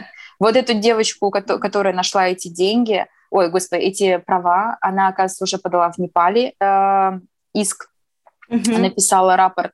Я говорю, я тоже напишу. Она говорит, тебе будет писать непальская полиция о том, чтобы ты подтвердила. Я говорю, вообще без вопросов. А, ну и, короче, я вот со всеми созвонилась, и как бы у меня сложилась картина мира вообще, mm-hmm. что, что вообще происходит и так далее. И то есть у меня появилась надежда, потому что то, что он вытащил у меня деньги в косметически с моими правами, и где-то его нашли на другом конце э, мира, и потом оказывается, что он им писал с просьбой типа вернуть их, то есть когда они уже сказали. Ну, то есть как бы все стало вот понятно, то есть кристально ясно и чисто и понятно. И я говорю э, ему, типа, ну что, как там дела у тебя с деньгами? Ты перечислил моему ассистенту, которого я там занимала денег? Он такой, э, должен, да, да, сегодня постараюсь. Я говорю, чувак, завтра как бы у нас свадьба, э, так не идет. Типа, мы с тобой договаривались, что как бы ты отдашь деньги людям. Э, ну, как бы он говорит, тебе, мои, э, тебе деньги дороже моих чувств тебе важны только деньги, ты меня кидаешь как шавку, и, короче, вот это вот все. И, ну, и, короче, пошла история про то, что я, короче, сука такая, которая э, его кидает э, перед свадьбой, и что мне нужны только деньги. И я говорю, чувак, ну, мы с тобой договаривались, договор дороже денег как бы все, ну, давай сделаем вечеринку просто, типа, э, между нами, но не пойдем в, в, в посольство расписываться, потому что, ну, значит, мы просто сдвинем чуть свадьбу, пока ты совсем не рассчитаешься, и все. А, и он начинает психовать, что вот я ждал, я говорю, окей, типа, у тебя еще есть сутки до свадьбы, я сейчас переночую у подруги, потому что мне нужно немножко восстановиться, ну, потому что у нас там очень такое серьезные разговоры, созвоны, короче, там с истериками было совсем. Я говорю, мне нужно чуть прийти в себя, завтра в 10 утра я жду тебя в посольстве, отдавай все деньги, я тебя жду. Короче, конечно же, никому он денег не отдал. Он пришел в посольство, я написала в посольство русское э, всю ночь, то есть я не спала там типа дня 4 в сумме потом, а, потому что по ночам я писала вот эти рапорты, днем я... То есть сначала мне нужно было написать на русском, потом перевести на английский, потом написать на испанском. А, английскую версию я отправила в непальское посольство, что, э, точнее, в непальскую полицию как подтверждение. В колумбийскую я отправила тоже, они вообще никак не отреагировали, поэтому мне пришлось в день свадьбы ехать в полицию, прям типа заявлять, вот я здесь, типа, я не чувствую себя в безопасности, чувак забрал у меня денег, он за мной следит, а то есть он прям говорил, что, типа, я на тебя жучок поставил, потому что mm-hmm. ты не берешь трубку, я за тебя переживаю. Вот, mm-hmm. а, типа, я читаю, типа, я знаю все твои диалоги, я читал все твои разговоры с твоими подружками, типа, давай больше слушай их. То есть он прям мне это прямым текстом говорил, писал, вот, и, э, и то есть я реально, когда ходила по городу в те дни, я оглядывалась, потому что у меня было ощущение, что за мной везде следят. Ну, то есть я чувствую себя очень сильно небезопасно. То есть у меня не было а, мысли о том, что он может мне физически навредить, но то, что я психологически не в безопасности, сто процентов. То есть, знаешь, когда ты, ну, то есть, знаешь, а, когда тебя преследуют, когда за тобой следят, когда за тобой шпионят, я, к сожалению, можешь, не бег, знаю не очень хорошо это ощущение, да. Это, это ужасно, это ужасно. Ну, то есть я ходила везде с подружками, потому что, ну, как бы мне страшно было где-то одной оставаться и прочее. То есть я каждый день меняла отели. То есть я сначала жила у подружки, когда он понял, что я у нее, он пришел к ней, за день, вот, э, типа, накануне свадьбы с вещами, типа, где для душа, там, белье какое-то, зубная щетка. Знаешь, то есть, когда он хотел, он мог быть хорошим. Вот он мог быть хорошим. То есть он такой, типа, внимательный, он такой, я тебя все равно люблю, но да, у меня не получается с деньгами сейчас, но вот такие дела, ну давай завтрашней свадьбе, я уже там взял мотоцикл в аренду, цветы стоят у нашего соседа в доме. Ничего не было, естественно, ничего. Давай вот завтра, и я такая, ну вот, чувак, давай, я не знаю, мне так сложно, а при том, при всем, меня накануне тошнило э, типа три недели, у меня опухла грудь, и у меня были все признаки беременности. То есть делать тест еще было рано, потому что он mm-hmm. обычно показывает типа на три недели, то есть э, мне было еще рано. А, но как бы я себя прям отвратительно чувствовала. То есть я вообще была супер испуганная э, ко всему к этому прочему. И в итоге день свадьбы, я созваниваюсь с послом, я говорю, он стоит у вас в очереди, повяжите его, пожалуйста. Он говорит, я ничего не могу сделать, я посол. Я могу его отправить обратно в ту страну, с которой он прибыл, если он нарушил э, время нахождения здесь, если он больше трех месяцев. Нет, он два месяца. Он такой, ну, блин, пиши в полицию, иди, в непальское навряд ли тебе чем-то поможет, ой, точнее, колумбийское, а, пиши в русскую полицию. Они хотя бы, когда он пересечет российскую границу, они его хотя бы там, он у них вы, высветится. На тот момент я понимала, что он не сунется в наше государство прекрасное, потому что у него уже есть о невыезде бумажка. Uh-huh, uh-huh. Ну, то есть, как бы в Россию суваться с заявлением это достаточно бесполезная история. Только если его туда насильно отправить в Россию, тогда он ответит за все это. В Колумбии я пришла, они говорят, окей, э, пиши про мошенничество. Я говорю, я пришла с мошенничеством. Они говорят, окей, если ты напишешь про мошенничество, э, то как бы рассматривать будет две недели. Я говорю, мне нужно, чтобы его повязали типа сейчас вот я знаю, где он сейчас находится, пожалуйста, кто-нибудь, я не знаю, я готова полицию вызвать или еще что-то там, э, ну, вот он вот здесь, задержите его. Они говорят, пиши вот как есть, не только про мошенничество, у тебя, он тебя склонял к сексу, когда ты не хотела? Да. Он типа, на тебя повышал голос? Да. Он угрожал э, твоей безопасности? Там, он следил за тобой, читал твои переписки, нарушал твои границы? Да. У них в Колумбии очень жестко с абьюзом. Они говорят, деточка, так у тебя абьюз. И я такая, ебать. Ну, то есть до момента, пока я не написала, то есть там были такие отвратительные вопросы серии что он вам говорил, когда он вам говорил, каким тоном, каким образом он склонял вас к сексу, типа, когда вы сказали ему нет, что, ну, то есть я это, слишком эмпатичный человек, я сейчас расплачусь. Это, это, это было ужасно, честно. Ужасно. Я сидела в этой полиции пять часов, и ну, то есть вот это было самое болезненное. То есть признаться, ну, то есть посмотреть на ситуацию реальным взглядом и посмотреть, что тебя реально абьюзили два месяца, а ты даже не врубался. Угу. Ты даже просто не было никого, кто бы а, был в доступе, кто бы об этом спросил, кто бы тебе расставил акценты и сказал, что Даша, это ненормально, это ненормально. Я написала это заявление, а, они мне ответили, что через там пару дней со мной свяжутся. В итоге мне написали через там, не знаю, несколько дней, не помню, 3-5 о том, что вот, они еще рассматривают мое заявление и только передают определенному офицеру, его передадут через неделю, и тогда начнешь что-то делать. Естественно, в тот момент Саша уже уехал из страны, и я уехала уже. Ну, то есть я понимаю, что как бы все, все, про, все, блядь, профукали. Ни хера никто ничего не наказал. И вот в этот последние дни, получается, уже все стало ясно и понятно. Я созвонилась с друзьями. У нас должна была быть свадебная а, онлайн-вечеринка. А, и они никто ничего не знал. И я написала им за полчаса до созвона рапорт, который я писала, и сказала, что у меня пиздец, ребят. Мне нужна помощь, мне, мне не нужно жалеть, я сейчас в таком состоянии, когда я ничего не соображаю, я несколько дней не сплю, я очень расшатанная, то есть у меня психика просто пиздец. Я, у меня денег, вот эти там 200-300 баксов и мотоцикл, который мне нужно вернуть. Все, боль, как, как бы на моем счету ноль, все остальные мои депозиты заморожены на несколько лет вперед. Ну, то есть как бы супер успешная Даша оказалась просто в каком-то э, с голой жопе, э, неизвестно где, на краю света, вдалеке от всех близких типа, что мне делать? Давайте придумывать план.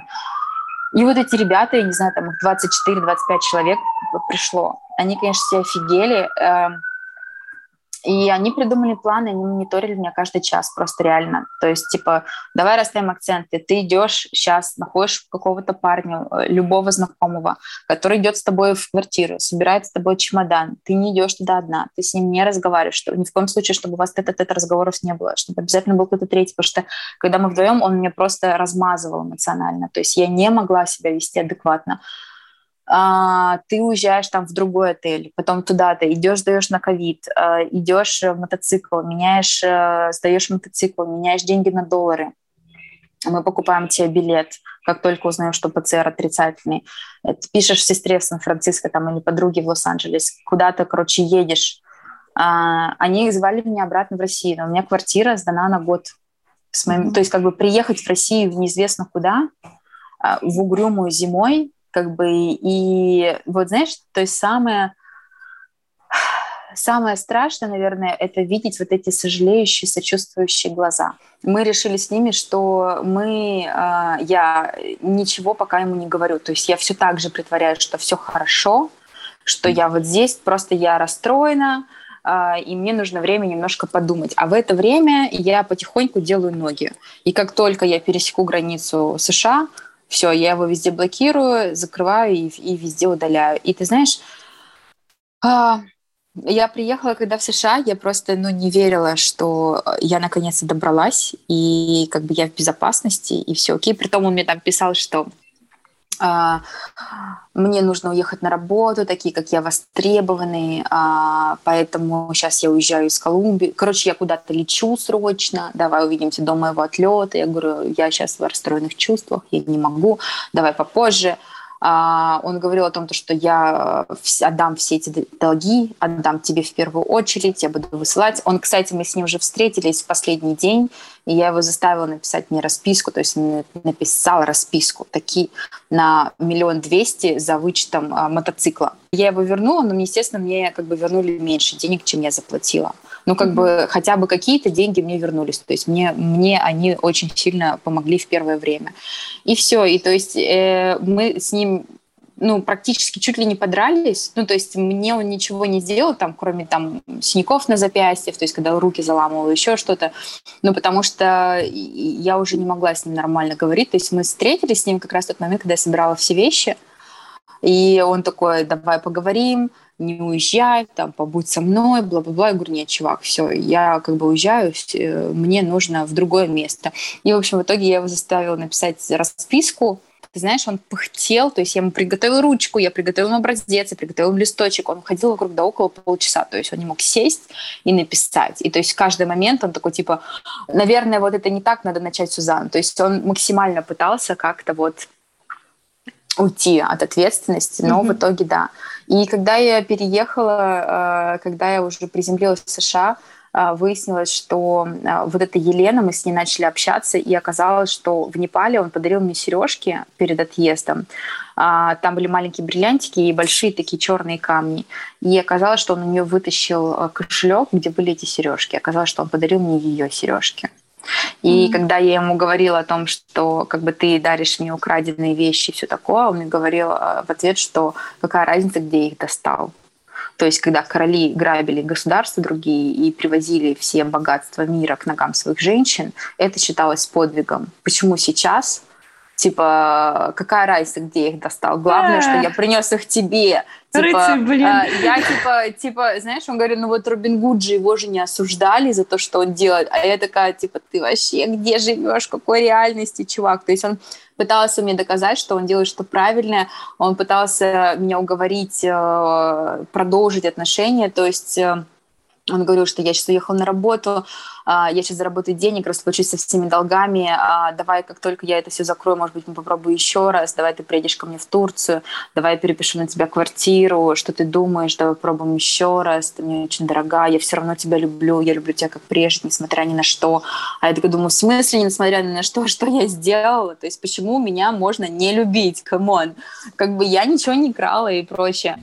И когда я оказалась в США, вот эта Елена, она начала тоже ему угрожать о том, что что, ну, я дала ей телефоны родителей, потому что у нас знакомы с родителями по скайпу, то есть, э, то есть, типа, все серьезно, все такое, вот это Даша, мам, папа, mm-hmm. это вот, вот мы с ней женимся, вот мы с ней в отношениях. Um, и uh, Лена uh, сказала, что она позвонит родителям, если он не переведет ребятам деньги в Непале. Ну, потому что мой рычаг как бы все, потому что я кончилась. Я сказала, ребят, я больше не могу в это играть, я как бы одень маску на себя, а потом на всех остальных. И она продолжила эту историю, естественно, никуда не заплатила, она позвонила его маме, рассказала все. И попросила меня тоже подтвердить, позвонить или написать маме что-то. А, ну, потому что как бы ее она не знает, а со мной там знакомы, ну, чтобы mm-hmm. это было правдой. И я через несколько дней написала маме, прислала рапорт, прислала скриншоты переписок и прочее, на что мама мне написала голосовое о том, что э, очень жаль, очень сожалеет, очень, короче, печально вот это все. Но, типа, Саша был проблемным с самого детства. Он был проблемным с самого детства, он играл в, в игровые автоматы, и вот у него какая-то вот эта история была, и что он уже один раз пытался жениться, привез э, там, в прошлом году, весной, что ли, привез к ним в деревню эту невесту и сказал, мама, мне на свадьбу нужны деньги. И мама, он заставил маму взять кредит, там, типа, миллион-полтора, и мама с зарплатой в 13 тысяч рублей выплачивает по 20-25 тысяч в месяц, Ужасно. за кредит за Сашу. Иногда он там что-то переводит ей, иногда не, то есть когда как. Ну, то есть я помню, как я переводила маме на какой-то там кредит. Он сказал, что мама взяла кредит на миллион. И он показывал, что, типа, вот сколько осталось. И, а потом мама мне сказала, что это он взял, типа, кредит на свадьбу. И я такая, ебать. То есть если он, а, а он очень, типа, близок с мамой, он так они называются, я думаю, если он заставил маму взять кредит и поставил маму в такое положение, и ему нормально, то я вообще кто для него? Да я никто, он завтра меня забудет. Какие деньги, какие возвраты? Нет, конечно, ничего мне не вернет. И просто в тот момент мне стало все ясно, что как бы э, надеяться, что что-то мне вернется, это бесполезно. Um, ну, то есть единственное, что мне остается, это просто как-то посмотреть на ситуацию сверху, извлечь из нее выгоды, полезности, э, сделать какие-то выводы и восстановиться и просто пойти дальше. И как бы сейчас, спустя пять месяцев, я понимаю, что э, я бы сама в США не переехала. Ну, то есть я хотела, но я как бы боялась, потому что я уже один раз переезжала в Москву, мне было очень плохо, очень тяжело, очень страшно. Я думала, что, может быть, мне пожить в Нью-Йорке 4 месяца как раз вот из этих путешествий mm-hmm. и посмотреть, как что там. И вот, пожалуйста, я здесь, я в США, а, я сейчас делаю визу таланта, которую я очень хотела всегда сделать. У меня классные сейчас отношения, у меня классные люди вокруг. У меня нет денег э, в разы, вот очень-очень мало, там мне еле хватает на адвокатов, на машину и все такое. Но ты знаешь, если раньше в Москве я была такая затюканная вот этим успешным успехом э, и вот всем тем, что надо больше, быстрее, новая гора, следующее достижение, что там дальше, дальше, дальше, здесь этого нет. И я, наконец, научилась отдыхать. Я просыпаюсь утром и такая, типа, вау, какой классный день. Что сегодня сделаем? Мы в басик пойдем, на гриле приготовим, к океану пойдем посерфить, или на барахолку сгоняем, или в секонд-хенд какой-нибудь, или, может быть, поработаем. Вау, тут какой-то супер-суперстар. Я недавно красила на клип э, внучку этого Фрэнка Синатра. Mm. Ну, в смысле, внучка Фрэнка Синатра. И я такая, е, вот это да, в Москве бы я к такому не прикоснулась. Ну, то есть это очень круто, очень здорово. И, конечно, мой мир очень сильно перевернулся. И когда я его везде заблокировала, и я поняла, что как бы да, надо жить дальше, ты знаешь, я вот начала жить, а потом он через месяц мне написал, как я говорила, вот типа, дай мне свою карту, я пришлю тебе денег. И вот тогда меня так триггернуло, меня так начало трясти, так начало тошнить. И вот сейчас спустя пять месяцев еще не выложила пост, я только выложила в сторис о том, что я собираюсь это все публиковать, и это длинная история, мне все публиковать, как вы считаете, или типа вкратце просто его паспорт и сокращенные выдержки. И явно он увидел это, ну, точнее, не явно, а так и есть, потому что через полчаса мне написал какой-то человек о том, что у него есть деньги для меня, 100 тысяч, он их готов передать либо в Москве наличкой, либо перечислить на какую-то карту. миллионов как бы давай из двух с половиной, потому что как бы, давайте не будем да, уч, э, вычислять те деньги, которые он украл. Ты знаешь, для меня это был такой шаг вперед, потому что меня это не триггернуло, я, меня не стало тошнить, как в прошлый раз, меня не навалила депрессия, меня это очень сильно разозлило. У меня появилась такая злость, которая ну, дала мне энергию все дописать, все это выдержать, и для меня это был такой огромный шаг вперед, потому что я вижу спустя время, смотря сверху, что это огромный прогресс. Ну, то есть Конечно. выйти из той вот жертвы, э, когда я была совсем раздавленная, в человека, который может спокойно, ну, может быть, не совсем спокойно, но потихоньку хотя бы про это говорить и начать наказывать этого чувака. И я прям такая думаю, вау, вот это класс.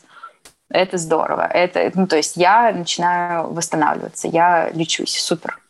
Вот мне интересно, ты была такой успешной, попала в заварушку, а сейчас ты снова находишься на пути к новому, уже к новой горе. Все равно, это все равно в твоем характере, это видно. Абсолютно, когда к сожалению. Ты, да, когда ты начала писать, что произошло, и я смотрела, кто, как ты а, отчаянно зарабатываешь деньги на какой-то костюм, который тебе понравился, и у тебя их не было, или когда ты начала собирать документы, а, и я рассказывала твою историю своим подругам, потому что я, ну, пересылала твою историю своим подругам, и я говорила, но эта девушка, я за ней давно слежу, она выкарабкается, все будет в порядке, типа тут у меня просто нет сомнений.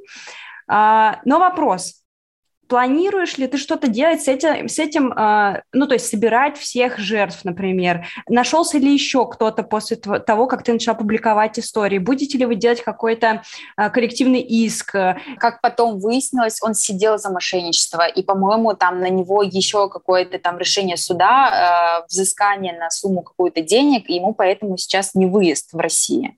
То есть, если он пойдет в Россию, то он не выйдет из России никаким образом. А, да, я когда публиковала пост, э, был огромный фидбэк, то есть у меня есть несколько его одноклассников, нашлись девчонок, mm-hmm. нашлись ребята, девчонки из его села, нашлась другая девчонка, которая с ним вместе работала после того, как он сидел, и она познакомила его со своей начальницей, и э, в итоге начальница осталась его ребенком, mm-hmm. понимаешь? То есть э, он, я не знаю, он в курсе вообще или нет, что у него есть еще один ребенок, потому что у него уже есть ребенок от другой с другой девчонкой, а, нашлись, э, еще одна жертва нашлась которая, ну, она не сильно, она говорит, там, типа, 10 тысяч рублей, ну, но как бы, и как бы все. То есть то есть на самом деле свидетелей очень много, плюс э, у ребят из Непала у них тоже там отдельные э, базы контактов, э, что, что как бы делать, что дальше. То есть я не думала о том, чтобы каким-то образом вытянуть с него денег, потому что я понимаю, что все деньги, которые он будет мне присылать, это деньги каких-то других девчонок, каких-то других жертв. И mm-hmm. как бы это не чистая тема абсолютно. То есть я для себя э, представляю, то есть я для себя эту историю, чтобы мне лучше воспринимать, объяснила как супер вип тренинг по любви к себе, за который я заплатила 2,5 миллиона с проживанием, mm-hmm за два месяца, очень быстрый, чтобы понять вообще, чего я стою и как я себя люблю и как к себе относиться. То есть для меня это история, за которую я заплатила денег, и как бы я не жду никакого возврата. Но при этом мне хочется рассказать про это максимально больше, чтобы во-первых, девчонки знали, что такое существует, и чтобы им было не стыдно об этом говорить, потому что, ну, их вины в этом точно нет. И если есть возможность как-то его наказать, то я бы хотела наказать. Со мной связалась Манижа, потому что она, а, у нее не, есть фонд по борьбе за права женщин.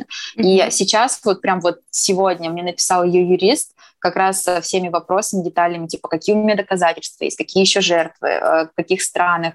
И вот прям сегодня, после разговора с тобой, я буду как раз обсуждать, я буду прислать э, ей э, расписку и уже буду понимать на уровне закона, что я могу с этим сделать, куда я могу пойти. Если понятно, что иск от одной жертвы – это одна история, а групповой иск – это совсем другая да, тема. Да. И как бы э, если девчонки, которые э, пострадали, они, потому что я знаю, что это стыдно, и многим как бы и не хочется с этим заморачиваться, хочется это просто похоронить и забыть.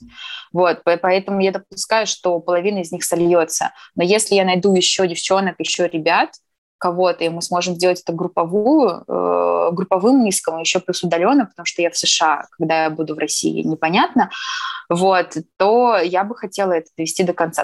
Вот смотри, ты говоришь, хочу, чтобы ну, больше людей, больше девушек узнали, что такое просто в принципе происходит. Вот э, э, с высоты прожитого опыта, если все подытожить, какие бы вот красные флажки ты могла бы определить и, и сказать людям? Ну, то есть на что обратить внимание, что точно фигня? Знаешь, когда, эм, когда он все к твоим ногам бросает и говорит, что ты единственная, ты невероятная, и это происходит очень быстро. Я вообще сейчас, то есть э, у меня сейчас другие отношения, и для меня слово «любовь» — это красный знак. То есть э, мне, для меня оно, знаешь, запятнанное. То есть mm-hmm. я бы хотела сказать э, своему партнеру о том, то, что у меня... То есть я не могу даже произнести это вслух. То есть я говорю, у меня к тебе чувства, у меня к тебе чувства, все. То есть а, оно какое-то опошленное теперь, оно какое-то, знаешь, грязное слово. И плюс ко всему, вообще я сижу и думаю, нахера жениться? Ну, то есть зачем?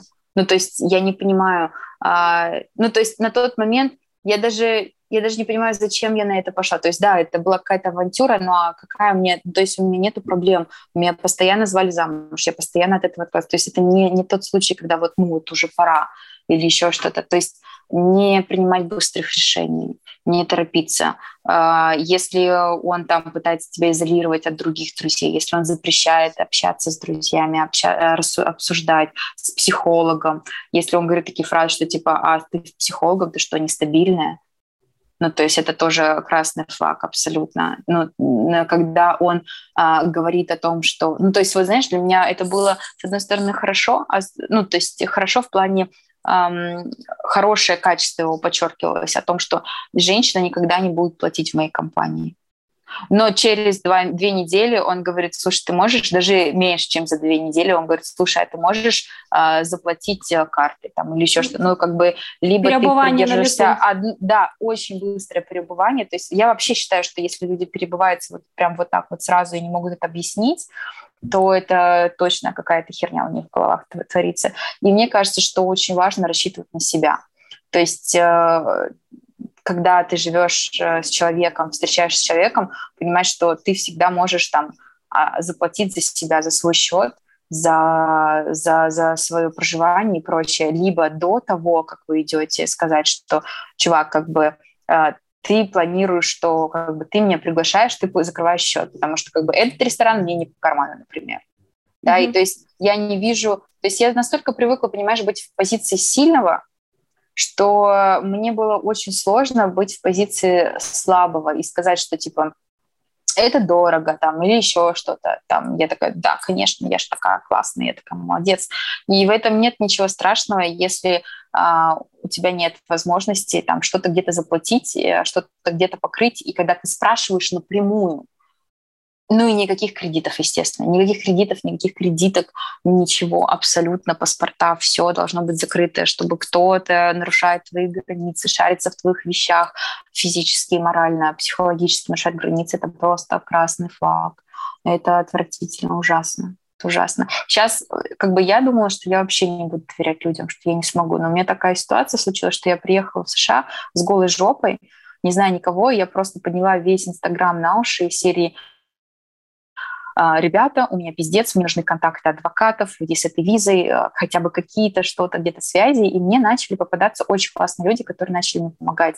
И буквально через там сколько, через месяц, через полтора, через полтора, через два месяца я встретила парня, с которым я сейчас встречаюсь, и я ему сразу сказала, что, чувак, я травмированная, я покалеченная. Если ты меня обманешь или предашь, я тебя просто зарежу. Как бы знай. Да. Просто, просто знаешь, что как бы для меня честность это, то есть даже если это правда и она неприятная, ну точнее, даже если это неприятная, но это правда, а, для меня важно, чтобы это было честно. Ну то есть если тебе что-то не нравится... Снова плачу. А. Это, да, это такой опыт очень... Ну, ты знаешь, мне кажется, что это не просто так.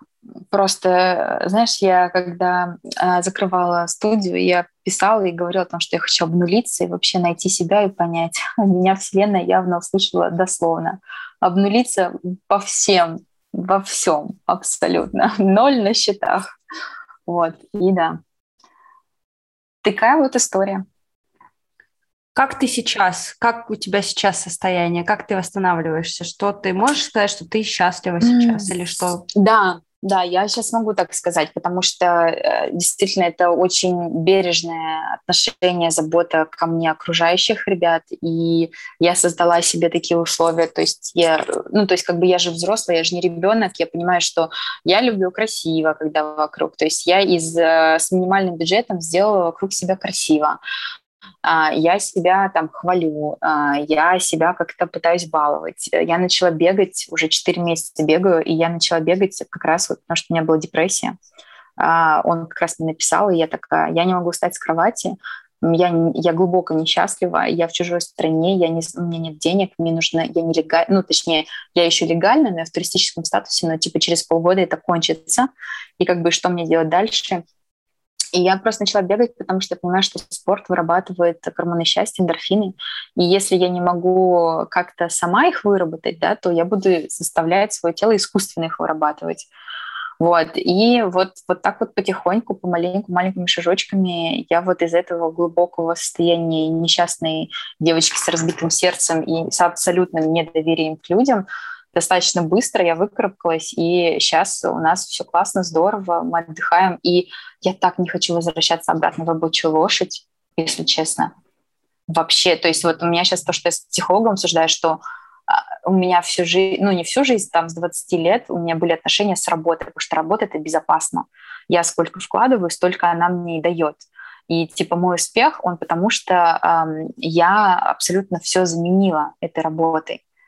Ну, то есть все отношения, все хобби. То есть у меня был один единственный кит, на котором я как бы и жила. Это работа. А сейчас у меня есть хобби, у меня сейчас есть отношения, и у меня есть работа. И сейчас у меня э, как раз такая гармония, и я понимаю, что вот-вот мне дадут визу, и у меня получится, э, появится официальное разрешение работать нормально.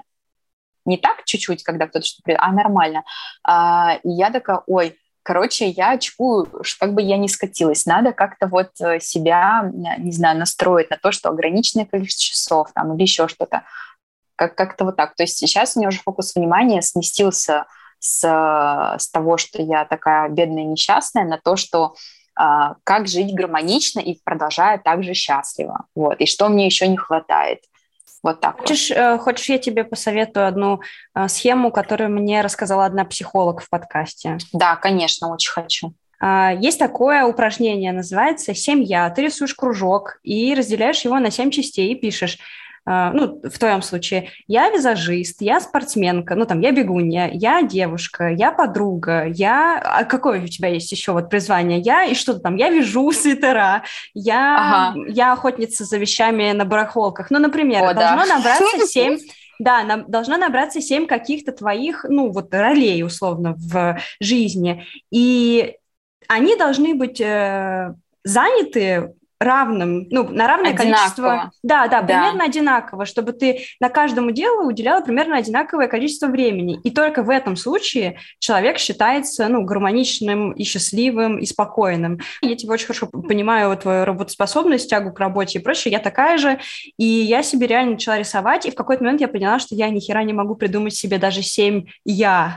потому что я есть, значит, работница-любовница, да, работница-любовница, учиться, может быть, там еще готовить я люблю, и бегунья аж, где еще три, куда, и нету. Обалдеть, и вот я начала искать, да. это было очень интересно.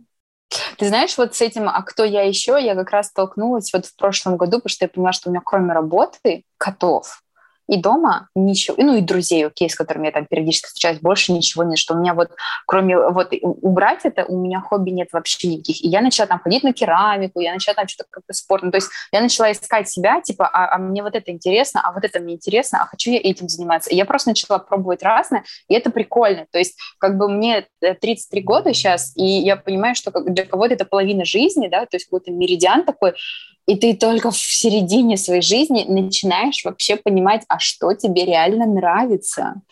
И вопрос, а что ты делал все предыдущее время? Да, да. Да, набирался опыта.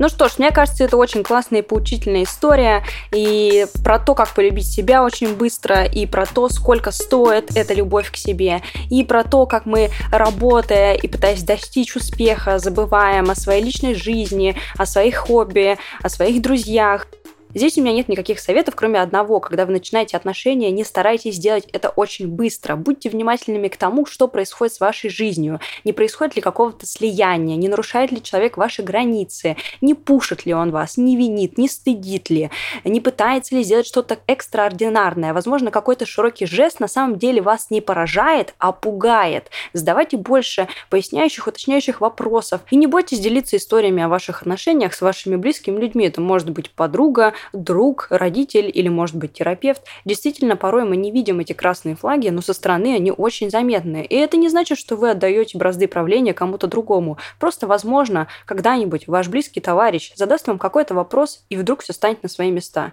А действительно ли это любовь? Или происходит какая-то херня. Всем удачи, всем пока-пока. Слушайте серии подкаста «Активное согласие». В следующий понедельник встретимся снова. Ну и все.